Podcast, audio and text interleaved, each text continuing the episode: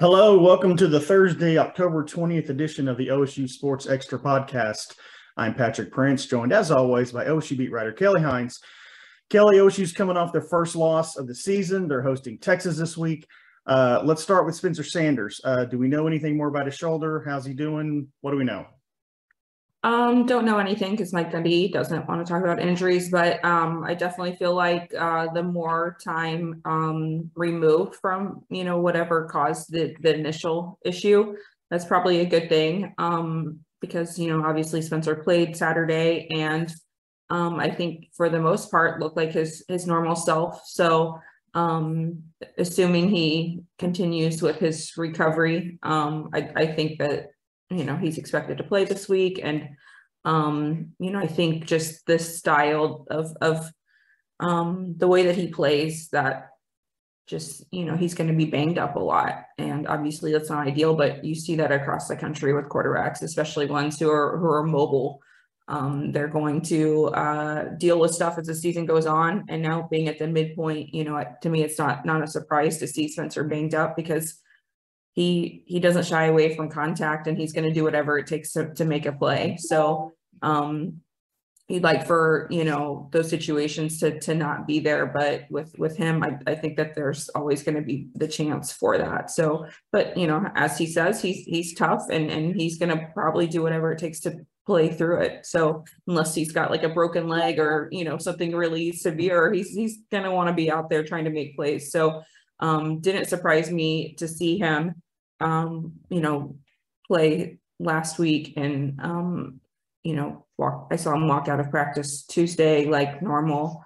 Um, but we don't have a whole lot to go on otherwise. Sure. Did it affect us play much Saturday, you feel? I don't know that it really did. It's just, you know, there were some throws in the fourth quarter that were off and and you know, it's hard to say if that was just because he was playing through pain or um, you know, the defense was was doing different things, and you know, they, he had he was pressured, and you know, just different things can play into that. So it wasn't like, oh yeah, no, he he was off on that throw because you could tell his his shoulders bothering. You know, it wasn't anything like that. So, yeah. um, you know, I think that uh, especially early in the game, you know, you you're playing on on momentum so much, and and maybe as the game wears on, that's when the pain, you know, starts to get to you. Probably a lot after the game, but um, there wasn't any any moment in the game um, when I thought that that it was um, it was bothering him to an extent that his his performance was affected. So let's look back at that game for just, for just a second. You know, OSU was in control. You know, they were up what 14, whatever it was, and then it just it it just seemed like it you TCU scored, you know, kind of got back into it, and you're like, oh my gosh, they're going to overtime. How, how, did this happen? It just it seemed like OSU was in control until until they weren't. Like, can you what what happened?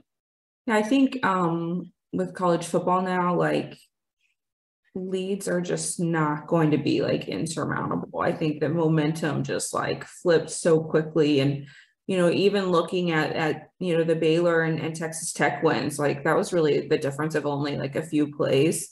And yeah. those, you know, were really good wins. But um I think it's difficult to control a game start to finish when you're when you're playing on the road and you're playing a really good team. Um, and I think I think TCU just figured some things out as the game went on.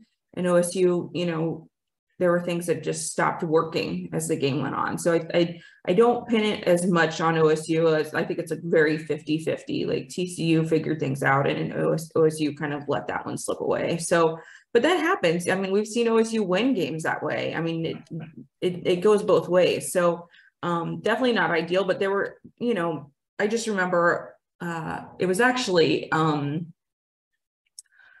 I think it was, um, when uh, it was a one touchdown game and and TCU was pinned deep because Tom Hutton is unbelievable. And um, I'm sure it was just like normal for for like that point of the game for um, the the stadium to play um, don't stop believing. It, it just like that was like even though TCU didn't score on that drive it just suddenly like you know all of the fans are into it and like you know the the stadium gets really loud and it really hadn't been like that at all. I mean in the early going like you're hearing a lot more osu fans and tcu fans and it just changed kind of the the vibe of the game. And um then you know especially in the last few minutes and in in the overtimes um the crowd was really into it and it just uh i think i think momentum is such a big thing. And once once you lose that in a game on the road I think it's so difficult to get it back. And I'm not saying that's why they lost because it was on the road, but you know, I just feel like a lot of things played into that. And um, when you have a team that has younger players in, in key roles, I think um, that starts to get into their heads a little bit. And um, you know, it's just not as much of a veteran team as, as what we saw, you know, especially on defense last year. And you need you need some of that experience to get you through those moments because that's not easy when it's slipping away to be like, okay, we gotta we got to just really clamp down and get this this back under control because you know the other team is riding on on their momentum and their confidence and they're seeing what's working for them and mm-hmm. they're going to keep doing that. So um i just feel like it was a matter of, of all of those things kind of kind of working against osu and you know it was kind of crazy at the time but like once the momentum had shifted like anything was possible at that point. Sure so let's talk about the OSU running game for a second. Uh, Mike Gundy said earlier this week during his presser that, you know, he was uh, concerned that Dominic Richardson is getting too many carries. And Mike Gundy has always talked about the need for multiple running backs. He likes to divide up the carries.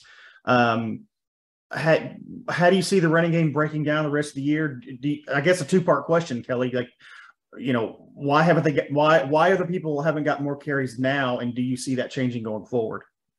Feel like it's going to have to change. Um, yeah. I, I, I, think when you um, become that one dimensional in a game, like like Mike Gundy said, like we're not going to like you know throw out everything and start over. We're not going to change our schemes, but um, it definitely was um, an area. I don't want to say of weakness, but like they were definitely vulnerable with the run game because of the way that it, it has been. Because Dominic is is a very physical runner, but that's that's not really what you're wanting from your like every down running back. Like you you want someone who's going to be shifty and elusive and not just because of the production but like I mean you don't want your top running back to be you know sustaining those hits on and and seeking out contact and trying to plow plow guys over like that's that's not going to make him very durable for the season. And so, um, you know, I think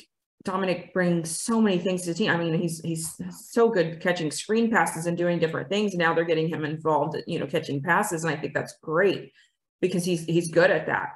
Um, it just you know behind him, there's there's not the sort of experience that um, I think that the coaches feel super comfortable having those guys get more carries, but I, I think they're going to be forced into that now because your your primary running back is is not the type of back you're you're wanting in a lot of those situations. So um, he's going to grind out yards. He's going to do some really good things, but um, the other guys are just they're different, totally different styles. So, and you know, you you you just haven't maybe seen enough from them to feel really comfortable when the game is on the line. And that, i think that's kind of the problem with with how the season has gone is you know you didn't get a lot um like enough to really evaluate those guys in the non-conference to feel like okay the this is a very important drive in a big 12 game. Let's trot them out there. So mm-hmm. um but you know, Jaden Nixon, I, I think um, I think he brings a lot of the a, lot of the things um, that they're wanting in a running back. Um, they just haven't seen him enough in games to be like, okay, well, you know, we really need something good on this drive. Let's give the ball to him. So um, I'm not going to say it's like their fault. It's just like things kind of just wound up that way, and now you have to figure out how to um, deal with Layla. Um, we, you know, when you're you're kind of your your weakness to some extent has been exposed and now everyone knows that and now you're trying to fix it it's just that's not not really ideal but um and ollie gordon you know i think he has so much potential but you know mike gundy really uh he just doesn't like to lean heavily on freshmen because you don't know how it's going to go um, and they're they're just you know more prone to um, fumbles and and just different things that that can happen in games that you you can't really afford to take risks in in those moments. But um, if you don't take those risks how are they going to develop? And if you don't take risks then you know what happened saturday that can happen. So um, definitely not ideal but um, i feel like they have some really good pieces. They just haven't quite figured out how to um, balance, you know, the experience that Dominic has with with the inexperience that those other guys have. Yeah. So Texas comes to town Saturday, 2:30 uh, p.m. kickoff. They got the quarterback back. They got a great running back. Um, how do you see this one shaking out? I think that this is like a, another just really difficult opponent. I know we can make jokes all day about, you know, Texas is back, Texas isn't back, all of those things, but like the reality is, you know, they they will always have talent. This will always be like, you know, a team with with five-star guys. And when you have that amount of talent, um, and I think a, a, really good head coach. I, I think that um, there are going to be games that they win. I mean, obviously, what happened in, in the OU Texas game, you can say, well, that was OU dealing with their stuff, but Texas still put 49 points on the board. Like this is a team that has has a ton of capability. It's you don't always know what you're going to get with them. They're they're going to be a little streaky, and they're mm-hmm. they're some of their um, you know, I think a lot of that is is I really feel like when Texas was declared back, it, it, just honestly like created more problems than than anything else. Like because it just you know, then the players are like,